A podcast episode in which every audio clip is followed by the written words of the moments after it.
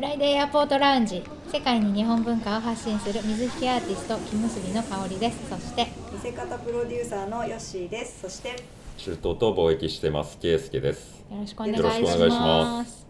えー実は今日は3人揃っての初めての収録なんですけど圭介さんと私は会うのが初めましてですね。そうですね。あのライブで見るのはライブで初めてですはいそして、えっと、年明けて初めてですね。そうですね。はい。はい。今年もよろしくお願いしよます。ろしくお願いします。そして、えー今日は、えー第3回の配信の時に、えーゲストで来ていただいた片岡屏風さんの、えー店舗の方にお邪魔しております。はい。はい、えーゲストでもう一度再登場 していただいてます片岡さんです。よろしくお願いします。よろしくお願いいたします。片岡屏風店の片岡です。お願いしすます。ごい素敵なお店ねでありがとうございますはい、お邪魔してます。もう見渡す限り屏風で。屏風をこう一度にこんな見ることなんてないですよね。やっぱすごい迫力ですよねねあの大きいやつとかね、うん見たことない形とかね、うんいろいろあって。斬新なねいや本当いろんなあのもうこれ収録始まる前にいろんなお話聞かせてもらったんですけど、ね、はいなんか可能性をいっぱい感じます、うん、はい。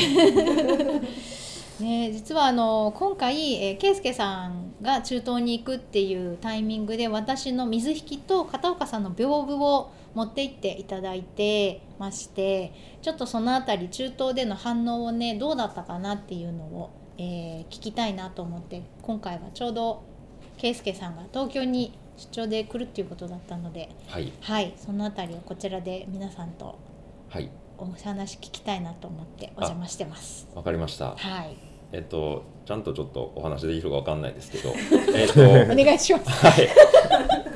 あのなんか気になることがあったら聞いてください。はい。はい。えっとまあすごく簡単に言うとありかなしかで言うとありだなと思いました。うん。であのーまあみ皆さんそのやっぱり水引だとか屏風とかっていうことに対しては、えーまず知識がないので、なんだこれはとなるんですけどやっぱりその造形の美しさだったり、うん。えー例えば屏風でも金屏風をいくつか持っていったんですけど、えーそれに対してはあのもう単純に美しいねということだったので、うん。えーその日本の工芸品としても、まあ、もちろん価値はあるんだけれども、うん。そのげある種のそういうアート作品としての、うん。えー可能性を今回は特に感じましたね。うん。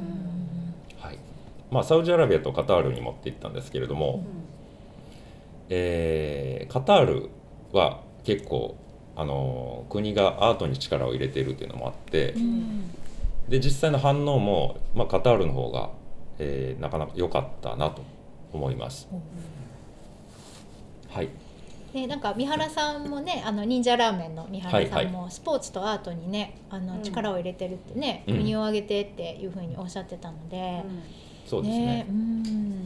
このまあアートが身近な国だなとカタールですけど、うん。えーこれまあカタールのあの会にも言ったんですけど、えーそのスーパーにもう画材コーナーがあったりして、うんえーまあ、お金を持ってる国なので、うん。余裕もあってそういう芸術への理解が、えー思っていた以上にあるなとうん思いました。うん。で日本趣味のを持ってる方もいるんですよ。へえー両方とも、まあ、夫婦ともにカタール人ですけれども、うん。日本語があのペラペラだったりとか、結構はいすごい上手にーうんあのラーメン食べてうんめえなって言ったりするみたいですね。僕はその肉声は聞いてないですけどまあ日本に対してその並々ならぬ興味を持ってへるー。っていうことであ屏風見しての、まあ、知ってるよと。うん。屏風知ってらっ屏風はい、ね。まあ見たことあるっていう感じですおねー日本のそういう、えーアニメとかにも出てくるし、うん日本にも行かれたことあるんですか？その方はい。あのあるみたいです。そっかセブンイレブンのあの卵サンドを気に入って、えー自分のお店で再現してました、へーすごい。いろいろ経営されてる方なんですね。飲そう食店うん。へえそうそういう方もおられるし、うん。えーまあ、水引なんかだったらね、えー具体的に案としていただいたのは、はい。えーけウェディングの招待状に、えうん。ーああいう水引の作品を一つずつつけて、はい。まあ、立体的なやつってそんなにないですから、うん。かで、あのーそういう招待状ってやっぱ特別なものですからね。ね。はい。でそれを、あのー思い出として、うん。まあ、取っておく人が多いそうです。うん。なので、まあ、水引はこれ、えーチャンスあるんじゃないかっていうのは向こうからいただいていただきましたし屏風についても、えーまあそうですね向こうは結構絵を絵を描いてる人も割といるような印象で、うんうん。まあいろんなところ回ったわけじゃないですけどね、うん。でもいくつか回った中でも、えーそう現地人のアーティストが、えー絵を売ってたりとか、ううんん。えーそういう店があったので、うん、さっきの画材が結構日常的に近いところにあるっていう情報も含めると、うんあの屏風もチャンスありだなと思いましたね。そうですね。結構日本でもその作家さんが屏風に書くっていうのはもう本当古来からずっとあった話ではあってうんただ昨今やっぱりこう屏風に触れる機会があんまりないんでね。屏風に書くというチャンスが若い作家さんもそんなにないんで。うん。でかえってそれで海外のそのアーティストの方が屏風に絵を描くっていうので新しいまた切り口といいますかね見せ方は。そうそうあの、うんスウェーデンの例もそうそうですよね。そう片岡さんはあのスウェーデンの、えーアーティストの方とコラボレーションしてそうですね、えー9月に去そうですね、年のはい。作品を作られたんですよね。そうです。なんか日本人が思い描く屏風の概念をそう。ぶっ飛ばして、いやくれるかぶっ飛ばら してますしたね穴開いてる。そうそうそう。四角くないとかね。そう。屏風の意味みたいな本当にでもアートピースとしての描くあ可能性かがまたうん。ぐんと広がったかなと思いましたね。だから絵を絵を描く人だったら、うん。まあフラットなキャンバスもいいですけど、うん。オーソドックスなものですけどこういうふうにあの立体的にね。4曲とか6曲のうん。ものに描くっていうのは、まあこうなんかインスピレーションみたいなの湧いたりうん。するんじゃないかなと思いました。ね。単純に絵に立体感が生まれるからこう、うんへっこんでる部分とこそう凹凸が生まれるんでね。はい、すごい不思議な空間作りがね、うん。できますよね。そういうのもちょっと一回やれたらいいですね。はい。ねそうですね。だから鑑賞用としてもいいけれどそういうアーティストの人に、えー、なんていうんですか？そういう、まあ、提供というかキャンパスの代わりというか。ねそうそう、はい。まさに。はい。ね。作品を発表する場としての屏風みたいな提案も面白いかもなと思って。うん。飾る上でこう置き型っていうのはどうなんですか？結構珍しいんですかねやっあでも調度品ってね考えたら置き型とかも。ある。絵ね。とかだとやっぱ額装で、ね、うん。そうそう。そう壁にねうんかけるっていうのが。うん。うん。ただ自立するものなので新しいまた日本では結構こうありきたりというかね馴染み深いじゃないですか、こううんうん。病まあ、病見たことある人の話ですけど、うん。海外の人には新しいそのあこうやって立た立つんだっていうのがまねた新しい、そうかそうかそうですね。でこう広げてでまたたこう畳んでうん。コンパクトになってっていうのは、うん。多分もうじないと思いますね、ねそういう。保管にもいいっておっしゃってましたもんねそうそう前そう。絵を守られ絵をますから。守る方にもいいし、うん。あだからそっち方面いいかもしれないですね。畳んで並べたらまたなんあそれも面白いかもわかんない。ですねーうん。ね見せ方が。そうそうそう。多分確かにね。あのアーティストの人が見るとそのねスウェーデンですごい不思議な形に仕上げられたのと同じでまたうん国が変われば発想が変わってねまた違う形ねで面白そう。うん消化されるかもしれないんで面白いなと思いますけどあねーそれちょっと提案してみたいですね。ぜひぜひ、ね。えだからなんかその向こうの、えー、とアーティストさんとのコラボっていう形でねね。日本文化うんうんの、うんうん。とカタールならカタールの文化とのコラ、アーティストのコラボとかってねできたらうん面白いですよね。面白いですね。うん。まあ本当あのお金持ってらっしゃる方も多いですし、うん。えーおそらくその、まあ、カタール人のアーティストがやってるので、うん。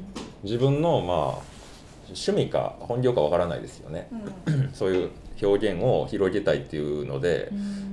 興味は持つんじゃないかなと思いましたね。ねうん。画材としてというか、うん。が画材というか、まあ自分の額装みたいなね。そうですそうそう。形まあ、キャンバスとしてですよね、うん。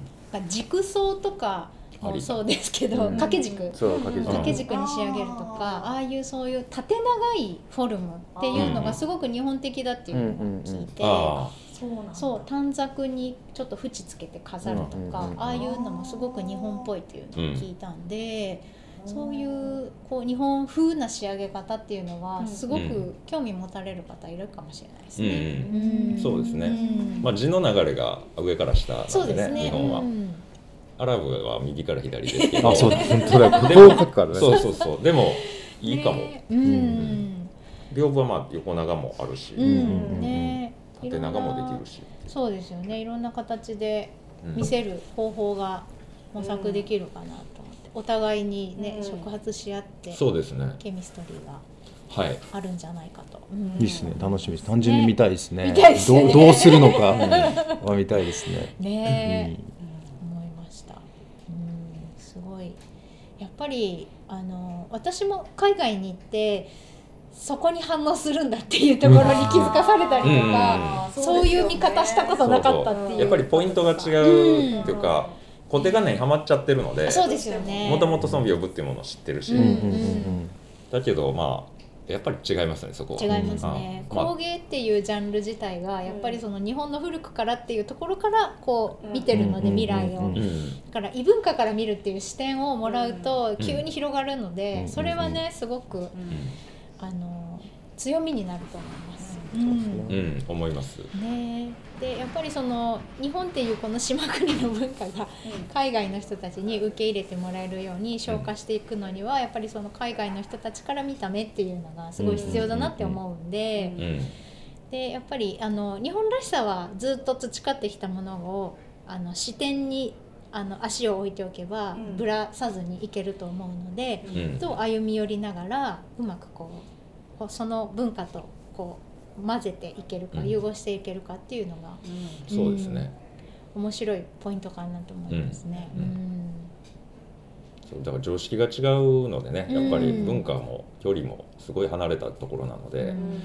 えーそういったところから、まあ、見て、まあ、もちろんだから見方が変わってくると思うんですよ、そこからだから面白いものが生まれるんじゃないかなと、うんうんうん、なんか期待しております今。いや楽しみですね。楽しみです。ね。ねなんかさっきあのカタールは結構あのできることとできないことが間違って。あれ面白かった。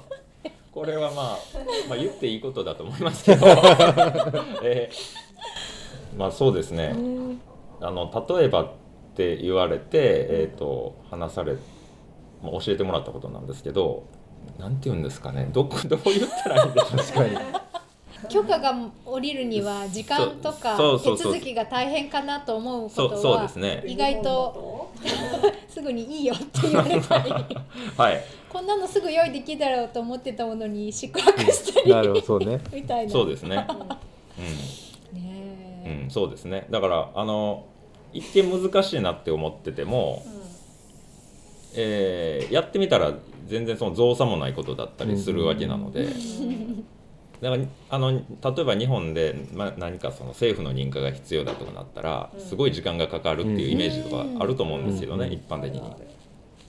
でもそういうのはあの割とすぐ降りたりするし 逆に、まあ、絶対これ簡単でしょっていうことがうん。すっげえ難しかったりするっていう。あのことがある、まあ、そういう意味でそうですね、えっと、常識がやっぱり違うと。全然違いますよね。ね全然違いますね。まさかの小石につまずかないように気をつけてそうだって言われた。こんなところにだから段差がみたいな。ねえ。ーことはありますけど、なるほどね。まあ、そこも含めて面白いかなと。うんそうですね。でもやっぱりその工芸色が強いのでただのアートじゃなくて私たちは。そういう部分ではやっぱりその文化を伝えていくっていううん。この主軸っていうのはすごく強みになるかなと思うんで、うん今ねやっぱりあの日本文化を知りたいと思ってる海外の人がすごく多いので、あのありがたいことにいろんな配信のアニメとか YouTube でいろいろ見れたりとかいろいろとこう検索して知ってくれてるので。うんでまだそん。な中でもなかなか伝わってない部分ってっていうのが、うん。まあ、水引きであり屏風であり、っていう部分であったりすると思うので、うん。発信していくねチャンスになればいいなと思って、うん。確かに。そうですね。歴史は古いですからね。いや そうなんですよ。ね その上に今があるからね。ね。それはうん結構無限にはしちゃダメだと思うし、ねかといってなんかね凝り固まっただけでこう頑固にそれだけよっていうわけにはいかないから、うんうんうんうん面白くないですしね単純にね。ね。守るべきことはあるけど、うん。なんかそこからいや受け入れませんよっていうのは全然うん。やってても思んないですから。面白くないですね、ううんん本当に。それこそねあの片岡さんは墨田区にありますけど、はい。あの北斎はい葛飾北斎は墨田区の出身のそうですね。世そうですね。界的アーティストですけど、有名人ですからね。ねなんか北斎は結構あの長生きしててすごくこうそのその辺のっていうかあの庶民の生活を描いてるうん。北斎漫画とかもありますけど、うん。そういう庶民の生活を描いてる絵もいっぱい残してて、うん。その中にやっぱり屏風とか襖とかそういうお水みたいなものとか、うんうんうんうん。そういうこう生活のものがすごく細かく描かれてて。やっぱりその、まあ、水引き屋さんだったりとかそういうものもあったりとかするので、そういう絵も一緒にね紹介できたらいいそうですね。うん。なと思って。うん。うん。そうですね。今回その屏風持っていった中で、うん。えーちょうど北斎のあの富士山と,、あー。えー、と波ですね。波裏、うんうんそうそう、うんうんうんがあったんですけど、はい。両方知ってましたね、うんやっぱりそうなんだ。嬉しいですね、知ってるよって言って そうだよな、うん。ね、日本人でも 本当に53次ぐらいしか知らない人もねね。多いですからね。もう結構着物のかあの紋を描いてたりとか、うん。柄、うん。描いてたりとか美人画で有名だったりとか、うん。すっごいたくさん描いてるんですよ。うんあ女の門も入ってたそうそうそう。そう超多彩ですね超多彩。多彩。本当にあの人すごい人で。あのね国際美術館ありますけど。そうありますね。ああそうなんですか。そう葛飾北斎だけで美術館が成り立つぐらい めちゃくちゃあって。そう北斎の図書館もそこにあるんで。うん結構でも作品はもう海外出ちゃってるものがね。手放してるのも多いしこれもいろいろ諸説ありますけどね。この「富岳36系」とかももともと木版ではプリントですからすってすってそんなに価値はなかったらしいんだけど海外にこうなんですか贈り物かなんかする時のパッキン代わりにこれぐちゃぐちゃにしたの入れてて向こうの人が「なんだこれ」ってなってってなったって言われてます。からだから日本人は別にそんな 要は新聞紙みたいな感覚で入れてた。そうそう。で向こうのそのこう向こうにすごい。海外行ってすごいこのこのプリント技術はっつって。木版ですからね。そう。もちろん最初に絵を描いてですあの彫師と摺師とっていうのがいてあれが成り立ってるんですけど。でも美術館行くと分かるんだけどあれも何版にもなってるんですよ。うん。波裏だけでも。そういうのもね見るのも面白いと思いますし。今でいうシルクスクリーンそうそうそう。それを何回も吸って色出すっていう。そうそうそう。色によって版を分けて。うん。赤い版青い版。みたいな感何回かやって、じうん。それで絵が完成して手でやってますからね。すごいですえね あの時代に。そう。そうそうコピーみたいな感じですからね。ねそうそう。ところ変われば価値が。本当ですね。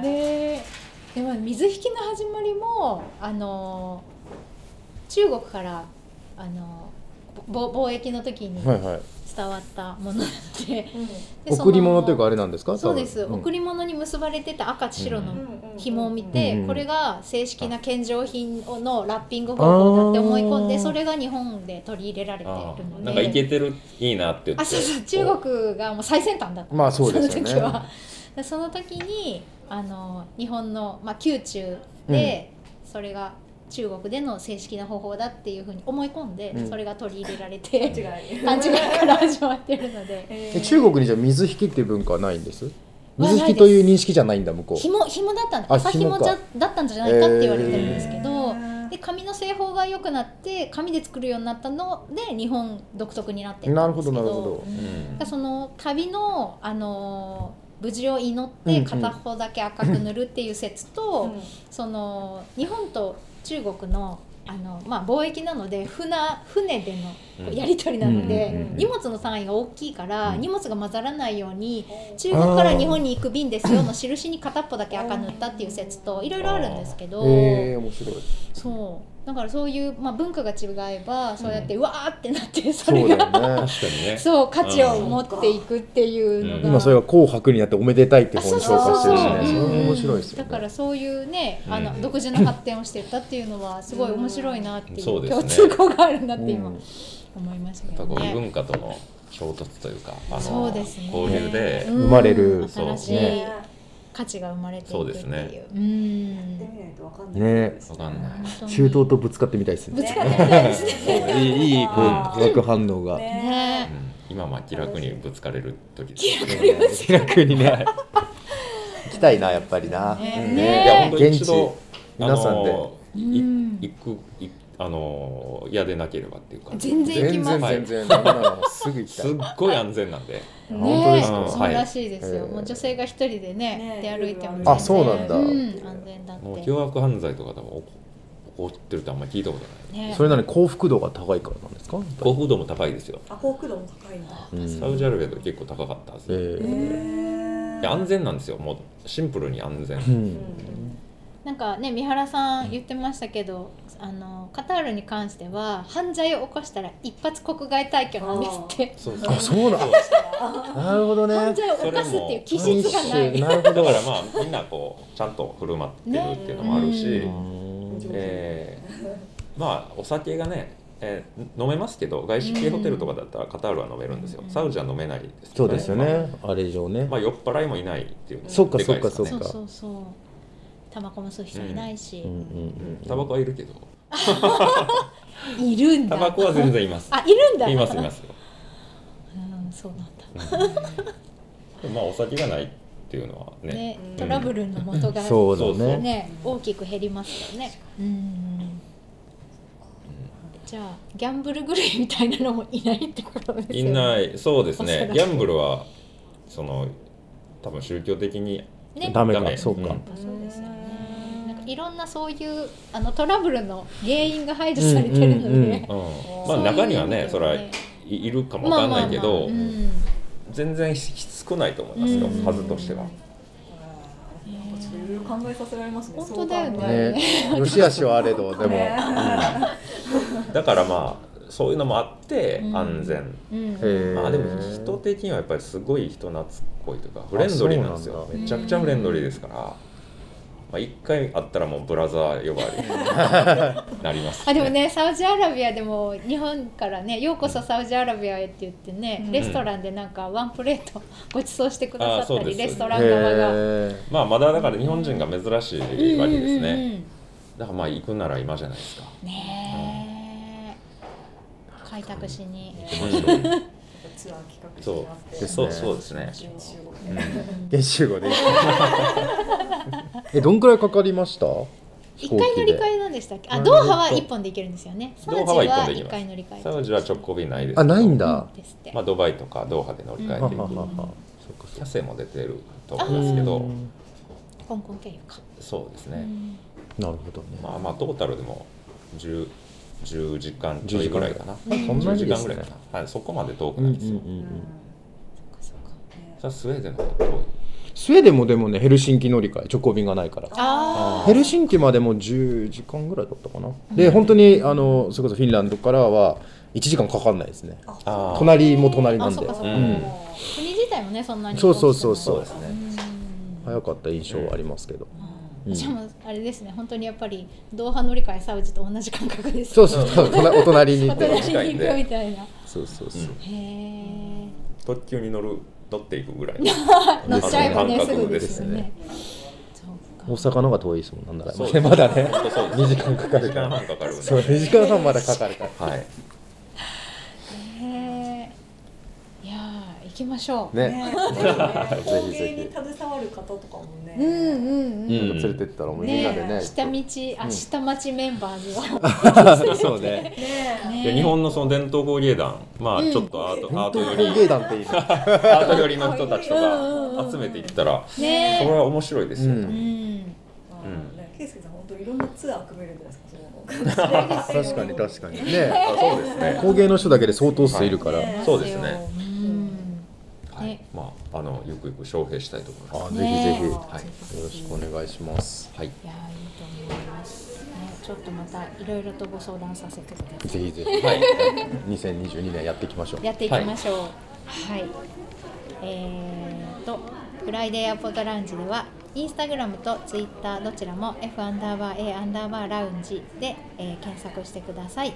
えー、と様子をねいろいろと今年も投稿していきたいと思います、ちょっと年末にサボりがちでしたすいません 頑張りますはい。F アンダーバー A アンダーバーラウンジです。よろしくお願いします。えー番組へのご意見ご感想その他何でもメッセージお待ちしています。メールアドレスは、えー、friday.a.lounge.gmail.com friday.a.lounge.gmail.com です。またはインスタやツイッターの DM からお気軽にお寄せください。それではご視聴この辺でありがとうございました。ありがとうございました